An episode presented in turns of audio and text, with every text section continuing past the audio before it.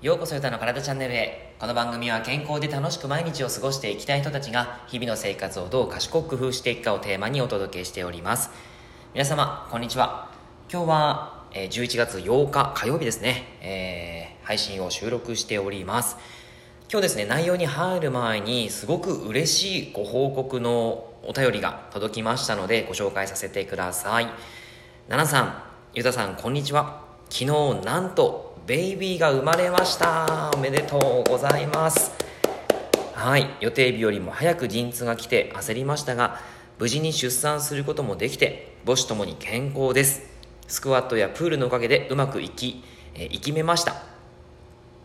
え妊娠中ゆたさんのラジオに励ましてもらってここまで来れました。ありがとうございます。ちょっと手が離せないので今後メッセージ少なくなるかと思いますが育児しながらでも聞き続けます。ということで本当に嬉しいご報告です。奈々さんありがとうございます。しそして本当におめでとうございます、えー頑張りましたね。いやあのー本当にですねこの出産っていうのはですねもうなんていうかな。うん本当に奥さんがもう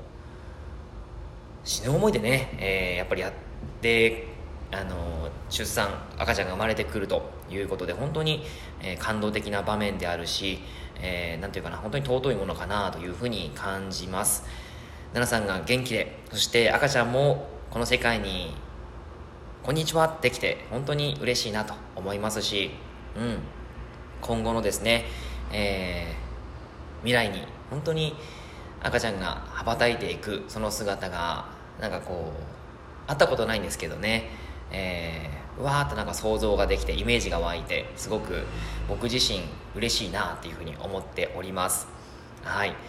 いやーよかった。本当に奈々さんちょっと心配最近あの本当にですね、えーもうそろそろだっていう話をして聞いてたので、えー大丈夫かなってちょっと思ってたんですけど、はい、無事にあの母子ともに健康で、えーいられるというのが本当に良かったなと思います。はい、奈々さん、ちょっとですね、今はあの多分授乳であったり、もうすぐね、始まりますから、やっぱり自分の時間がまず取れないということと、あと寝不足がね、えー起こってしまうと思います。体がもう結構ボロボロな状態で、えー毎日そういった形になってくると思いますので、あのー休める時はしっかり休んで、あと、本当にですね、え気を負わず、旦那さんにですね、もう、これやって、あれやってってね、えもう本当に任せるものは任せた方がいいかなというふうに思います。はい。少しずつ体がね、あの戻っていって、え体調が戻っていって、え元気にまた活動できるように、え応援していますので、あの日々ですね、え大変ですけども、ちょっとずつちょっとずつ回復させていってください。はい。ということで、えー最初ですね、すごくあの嬉しかったので、あのご報告ということでお話をさせていただきました。はい、ということでですね、あの今日はですね、僕のお話になってくるんですけども、えー昨日、ちょうどですね、月曜日か、月曜日が僕週あのお休みの日なんですけども、えーパーソナルトレーニング行きますよっていう話をしていて、えー実際に昨日行ってきました。予約をですね1ヶ月前ぐらいに取って、えー月曜日あの朝の10時にですねあの行ってきたんですけどもあの今回パーソナルトレーニングを受けたのが、えー福岡のでですねあのなんていうかな粕谷郡というところにある、えー、片井ジムっていうところなんですね、えー片井先生っていう方がいらっしゃってその方はですねもう本当にあのずっとパーソナルトレーニングをされてらっしゃってで、えー自分の肉体もですねボディービルダーとかフィジークとかですねそういったのに出るぐらいあのもう追い込んで、えー今でもすごい硬いの方なんですけどもやってらっしゃる方ですね。で、えーっとリゾスポかリゾートスポーツ専門学校の講師されたりとかあとは幅広く今活動もしてらっしゃるんですけどもその方のですね、えーパーソナルトレーニングを受けてきて、で、僕はですね、今回あの、ストレングスをメインにさせてもらってます。あの、ストレングスっていうのは、ま、筋トレですね。筋トレ。で、体をちょっと肥大させるということをしようということで、あの、依頼をさせてもらってるんですけども、なんかやっぱりですね、その自分でトレーニングをするより、やっぱり見てもらった方が、ちゃんとですね、その聞き、聞かせやすさであったりとか、フォームを見てもらえるんで、まあ、その感覚っていうのは変わってきますし何よりモチベーションが上がりますよねあのやっぱり自分でやってるとなかなかですね自分との戦いなんでモチベーションを保つっていうことがですね結構難しい時もあったりするんですよ、うん、でもそれがですね必ずその場に行くとやっぱり、えーご指導いただけるのでそのままもうそのトレーニングをやり続けられるということでやってみたんですね、うん、やれまやれるので本当にいいなって思いました、うん、改めて、まあ、自分のトレーニングであこういう風にしたらよかったなとかですね、あの、発見がありましたね。うん、なので、えー、週1回ペースでちょっとあの続けさせていただこうかなと思っていて、まあ、とりあえずですね今月週1回ずつやっていこうかなと思っています。はい。でやっぱりそうですねあの結構そのトレーニング朝 やるのっていいですね、えー、実際に朝トレーニングするって僕はですねあんまりないんですよ。夕方とか仕事の合間とかえー、まあ遅くに夜遅くとかですねそういったことが多かったりするんですけども実際に朝トレーニングするとすっきりしますよね、あのー、気持ちいいというか、えー、やっぱり朝トレっていいなって思いましたね改めて。はい。うん、なのでそんな感じでですねまた毎週ちょっとやさせていただこうかなというふうに思って、えおります。はい。でやっぱり体がですねその今日あのやった感じがですねやっぱりなんでしょうこう筋の張り張り感とあとですねこう刺激された感覚。まだちょっと筋肉痛がですねあの結構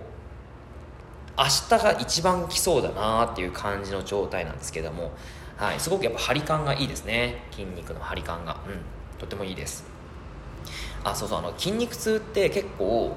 えー、なんだろう年を取ると遅くなるっていうふうに勘違いがあったりすると思うんですよ。これ実は勘違いなんですよね。勘違いって言われてちょっとあのイラってする方もいらっしゃるかもしれないですけどあの実はですねこれあの、ま、あの実は間違いだってことが分かってるんですよね。えー、もちろん筋肉は加齢とともに落ちてはきやすいんですけども、えー、その筋肉痛がですね早く来る遅く来るっていうのは加齢ではないということが言われています。どういうことかっていうと筋肉への刺激のされ方ですね。そのされ方で全然変わってくるんですね。例えば筋肉の持久力を高めるエクササイズで、えー、そうですね。例えば腕立て伏せをうん回数20回やりました。そしたら筋肉の持久力を高めるエクササイズになるんですね。そういうふうにあのある程度その軽くてそして、えー、持久系の運動をする場合筋肉痛は早く来やすいです。しかしその筋トレが、えー例えばその腕腕立て伏せを超思いっきりゆっくり、えー、そして何か誰かに乗ってもらって荷重かけた状態でやっていくとそれはかなりの強度になってくるわけなんですね。でその強度が高ければ高いほど、えー、筋肉痛が来るのが遅くなります。はい。これはですね、あのー、研究でもデータが出ているみたいですね。うん、でそれがですね影響していくということで、えーまあ、やっぱり加齢によってその筋肉つあの筋肉がだんだん衰えてくるということはあるので通常のプッシュアップ自体がこれがあのまあ、例えば若い時だったら全然余裕だったんだけども、えー、今の年齢だったらちょっときつい。だからある意味荷重がすごくかかりやすくなっている状態なんですね。なのでそれをした時に2日後3日後に筋肉痛が来るというふうなことが起こり得るんです。だからこそですね、えー、筋肉痛が遅く来るということはその年齢によってなるわけではないということなんですね。はい。まあまあやっぱり筋トレの仕方えー、筋肉の刺激の仕方によって変わってくるんだよということです。はい、なのでねあの結構そういうこと言われたりするんですけどねトレーニング指導してると。やっぱね、あの年だから筋肉痛が来るの遅いのよみたいなことを言われたりするんですけど、はい、まあまあそういうことがあるんですよってことですね。うん。まあまあ僕の場合はですね、あのやっぱり昨日やったやつが結構その、まあ今、そうですね、荷重がすごく重いやつで、えー、させてもらったんですけど、ぼちぼち、多分明日あたりがピークになってくるなと。いい刺激が入ってるなと。はい。筋肥大をするときはですね、大体やっぱそういう感じなんですね。筋持久力を強化するためにはそのあまあ今日がっちり筋肉痛が消えるということがいいんですけどもはいまあそんな感じになります。で大体初心者の方ですねあんまりこう筋トレしてないよという方に関してはあの居上重量を上げちゃうと怪我の危険性が伴いますからやっぱりですね少しずつ、回数を多くして、えー、筋あの重量を下げてで体に慣らすっていうことがやっぱり必要なんですよね。それをしながらちょっとずつ筋肉の刺激が入っていって筋肉の反応が良くなっていくとそれが結果的に、えー、体の筋肥大にまたつながっていったりもしますし段階がやっぱりあるんですね、うん、結構ですね僕のお客様じゃないか。あのオンラインのねメンバーさんでも結構ね荷重をいきなりかけちゃって怪我するとかあの、まあパワーパワー系の種目をバーンってやっちゃって怪我してるとかいうこともなんかあるあるあってるらしいんですよ。はい。ねなのでそういったことがですねやっぱり結構我流でやっちゃうとななりやすいんですよね。だからちゃんと、えー、信頼のおけるトレーナーさんにですねその方法を見てもらうやってもらうっていうことがすごくいいんじゃないかなっていうのを感じましたね。うん。皆さんいかがでしょうかね。結構トレーニングで、えー、やっぱり自分でやってるのとあのトレーナーさんに見てもらうのって全然違うわけじゃないですか。はい。なのでそれがねあのいい感じで体の状態が改善できるように、えーせまあ、最適な選択をしてしてもらえたら嬉しいなということで、えー、今回ですね僕パーソナルトレーニングを自分が受けるということでやってますけども、えー、また毎週ちょっと続けてみて体の状態を報告していきたいなと思っております。はい。えー、というわけでですね、今日は以上になるんですが、うん。あの、本当にですね、奈々さんすごく、えー、嬉しいご報告ありがとうございました。あのー、やっぱりですね、えー、なんていうかな、こういう嬉しいご報告って本当皆さんをハッピーにさせますよね。うん、嬉しいなというふうに思いますし、はい。あの、奈々さん、ちょっと大変ですけど、ここファイト。あのー、ね、あの、本当に寝不足になるかもしれないんですけど、うん、応援しております。はい、というわけで、えー、今日は以上になります。内容がいいなって思えたら、いいね、フォローマーク押していただくと励みになります。今日もラジオを聴いてくださってありがとうございました。では、良い一日を。